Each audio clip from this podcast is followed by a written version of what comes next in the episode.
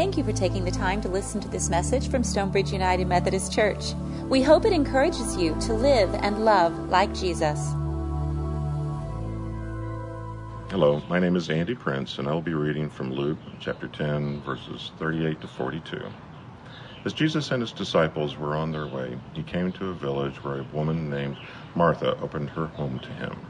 She had a sister called Mary, who sat at the Lord's feet listening to what he said. But Martha was distracted by all the preparations that had to be made. She came to him and asked, Lord, don't you care that my sister has left me to do the work by myself? Tell her to help me. Martha, Martha, the Lord answered, You are worried and upset about many things, but few things are needed, or indeed only one. Mary has chosen what is better, and it will not be taken away from her. This is the word of the Lord. Thanks be to God. Andy, thank you for reading the scripture today. We appreciate you doing that very much. That's a familiar story, right, for many of us. But you can't really blame Martha, right? I mean, she was just doing the things you do. When you have a guest in the house, you got stuff to do. So, on the one hand, maybe Jesus is being a little harsh. I mean, what else are you going to do? You have a guest, and so you're just going to say, well, not welcome them, not make sure they have the food they need, make sure they're comfortable. I mean, that's, that's what you do. This is the stuff that you do. Now, certainly for Martha, there would have been a lot of social pressure going on here. Because remember, it says Jesus and his disciples. It's a crowd. I mean, it's not just Jesus, it's, there's several other people with him. And Jesus always had these other folks who would follow along. There was always the, this kind of an entourage, informal entourage, so to speak. So there would have been people around. And in those days, the houses, they didn't have windows like you and I think of windows. They didn't have doors like you and I think of as doors. They had doorways and openings for, for air to flow through the house. So it was really easy for anybody to be standing around the house to see what's going on. And if they had a, a, a water well uh, right outside the house, like some of them did, people from the community would come to get water at the well. And so then it's real easy to go, oh, look, they're having a party in there. I wonder who's in there. I mean, there could have been all kinds of people. Well, because it was Jesus, too, right? He was known. People were following him. They heard his teachings. They knew of his miracles. They, so there's a lot of people around, and I don't know, Martha, I can understand. She might kind of feel some pressure to really be a great hostess in that moment.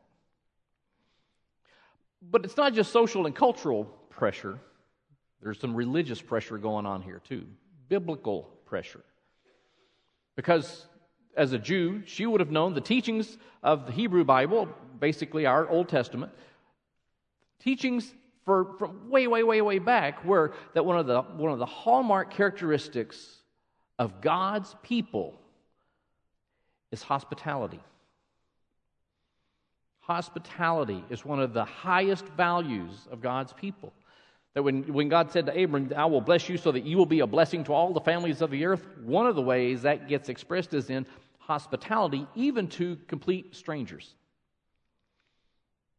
Uh, there's, there's the, the story in, in Genesis 18 where Abraham and Sarah, remember, they had left they had left their homeland. They're going to a land God is going to show them. And so they're living this nomadic life, going from place to place. And one day, it's the heat of the day. He's sitting at the opening of the tent, catching a breeze, I'm sure, and, and he sees three men out there. And so he goes out and he says, Hey, well, let me bring you some water uh, to drink, and let me get you some more water. You can wash your feet and cool yourself, and, and we'll start making some food for you to eat. Now, as you read the scripture, the scripture indicates these guys, these people were messengers of the Lord, but Abraham didn't know that. He just saw three people. Oh, hey, let me bring you some water. We're going to make some food. He calls out to Sarah. He says, Get our finest flour and begin to knead it for bread. We're going to make bread. And he went and got a calf and began to prepare the calf for the.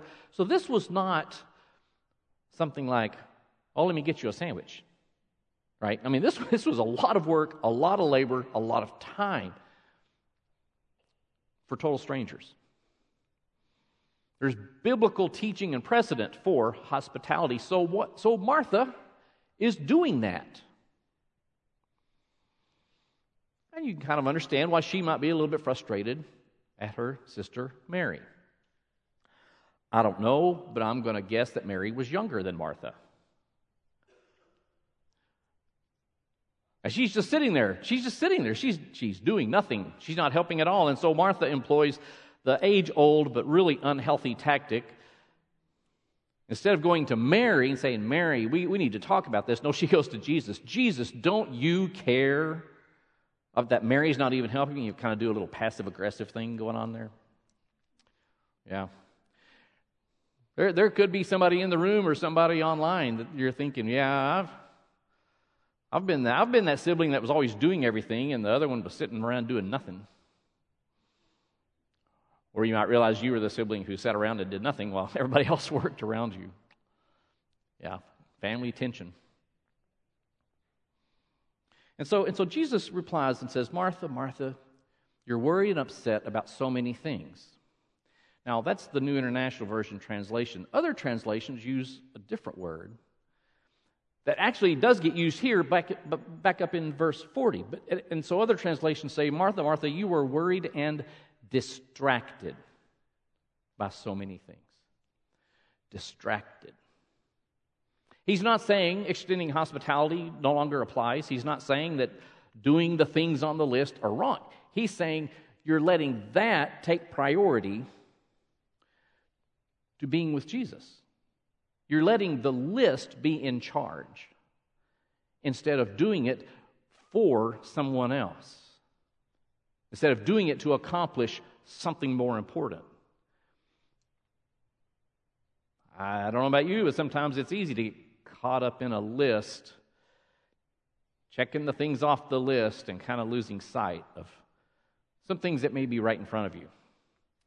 Sometimes losing sight of a person that might be right in front of you. And too much focus on the to do list means the to, do list is in charge. And that's what he's saying. You're distracted, you're letting that consume you. So we need balance. We need balance because we all have a, a to do list. We all have a to do list every day. Some things are fun, some things are boring, some things are hard, some things are easy. But we all have a to do list. There's things you got to get done, of course. But, but we got to know what are the important things. What are the things that really matter, that really count, that I've got to spend time and energy on, because those are important.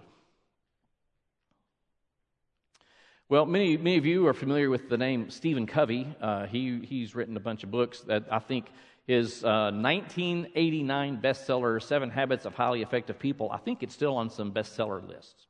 It's been around a while. It's a little bit dated now, as you would expect, but it has had huge influence in many people you might have purchased the, you know, the Covey planner and the Covey calendar. you know, um, he, he really saturated the market, as they say. Well, when he was going to write that book, he said that part of what he wanted to do was to write a different kind of book on leadership and management than what was out at the time. And the books at that time were generally focused on tactics, you know, five steps to this, three step formula for that. I mean, just activities, do these things. When he went back and looking at leadership books previously, there was kind of this gap. There were several decades there really weren't any books kind of focusing on leadership at all.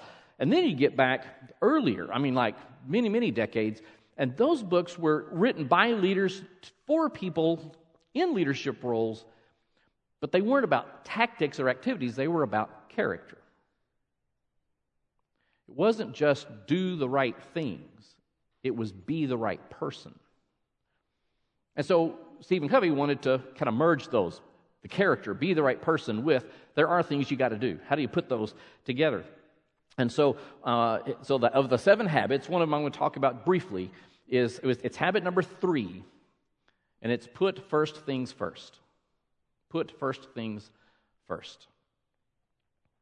I mean, some of you have seen the demonstration before where someone takes a, a clear glass a vase or container of some sort, and then they have a collection of rocks and of different sizes and things, and they and they start with like pouring sand in it, and then some gravel, and then pebbles, and then a little bit bigger rocks, and then by the time they get to the big rocks, it, they, there's no room; they can't fit in. And then they have the same setup, and they they put the large rocks in first, and then the next size smaller, and then the next size smaller, and then the pebbles, and then the gravel, and then the sand, and it all fits. Because you started with the large things, putting first things first. So he came up with a, with a grid or a matrix that, uh, that, that's really helpful. To, I mean, sometimes it's helpful to sit and think about this. There are some things that are important, some things in life that are not that important. Some things are urgent, some things not that urgent. And so, how do things fit into those quadrants? Things that are urgent are things you, you react to, right? You're, you're about to head out the door and you get to the car and there's a flat tire. Okay, well, that's urgent. You got to get that done. Your air conditioning goes out. Yeah, that's, that's urgent, right? An unexpected knock at the door because you have to react to it. It's not something that you planned, it's I'm reacting to it. So, important things are things that you have to take the initiative and have the plan to get it done. It's not going to happen on its own. You have to do that. Give a simple example. Simple example.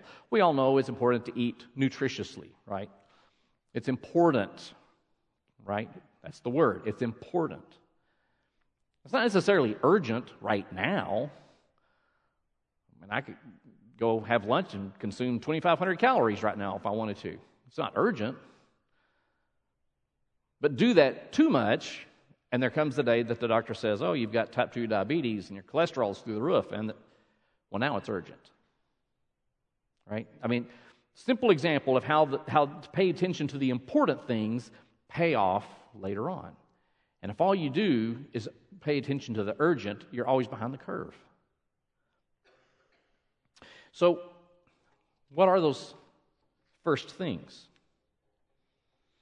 I love this quote from, uh, from the book. He says, The key is not to prioritize what's on your schedule, but to schedule your priorities.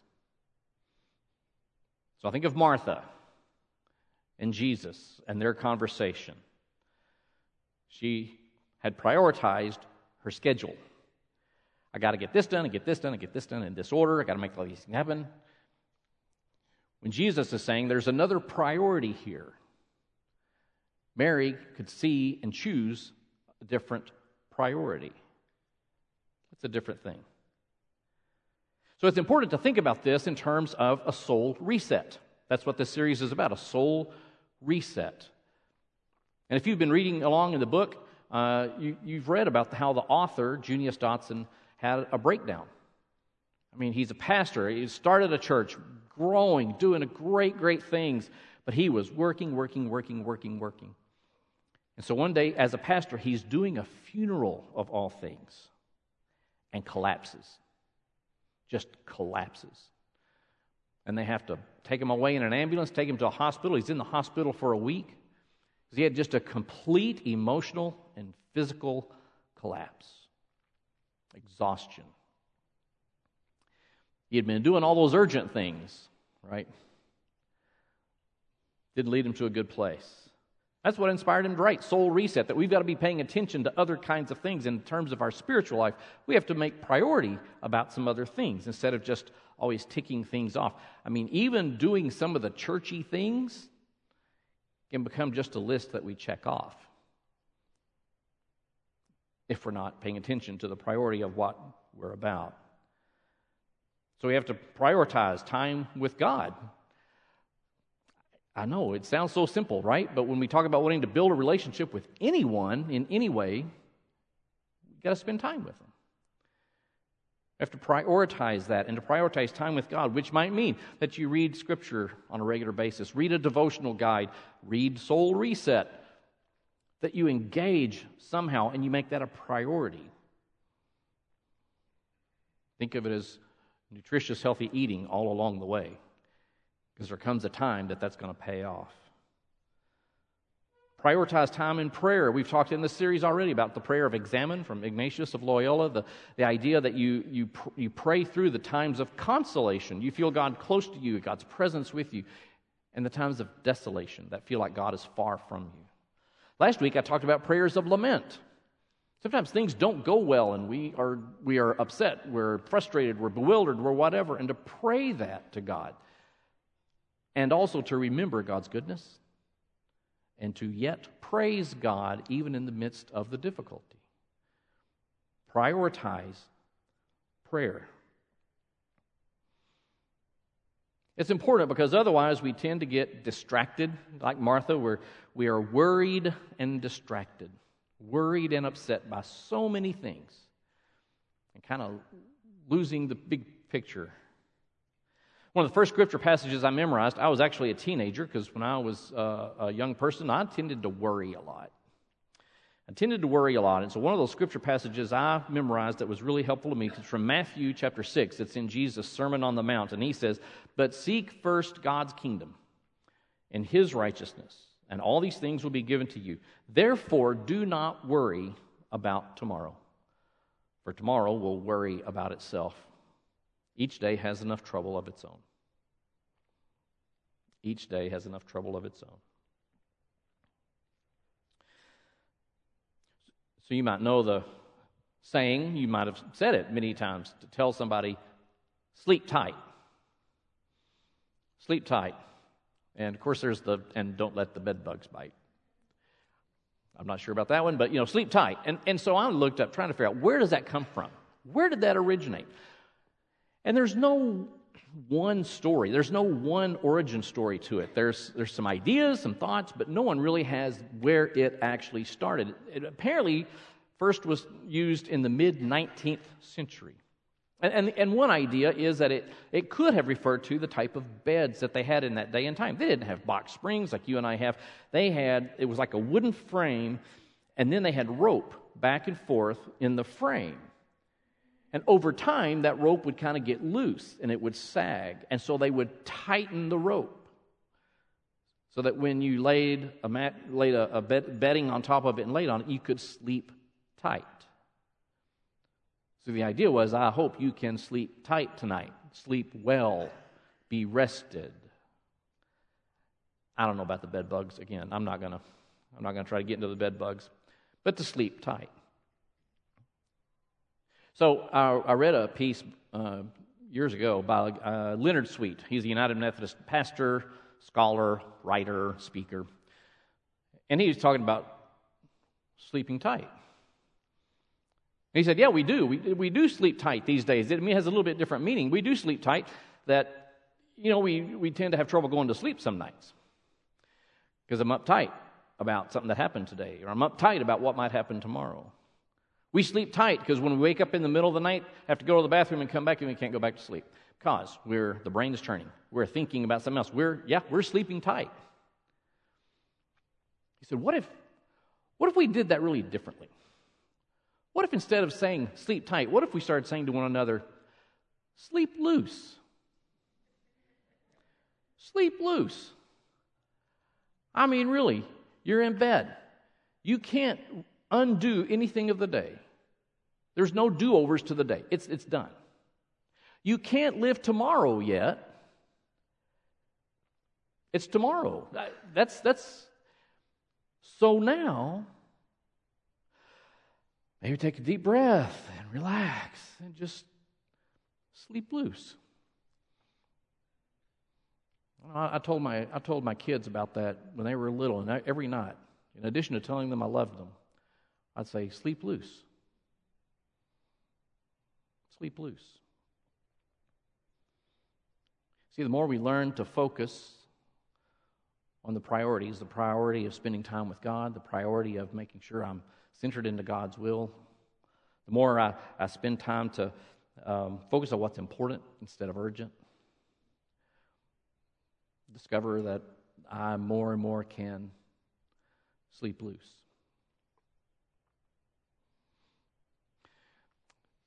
So I'm going to invite you to pray with me again to close the message. Let us pray. Gracious and loving God, Thank you for the gift of your presence with us in our busyness and hurried lives. Help us to slow down, give our burdens to Jesus, and live more fully in your presence. Through Jesus Christ our Lord. Amen. Thank you for listening to this message from Stonebridge United Methodist Church. You are invited to worship with us every Sunday morning at 10 a.m. For more information, visit our website, mysumc.org. Have a blessed day.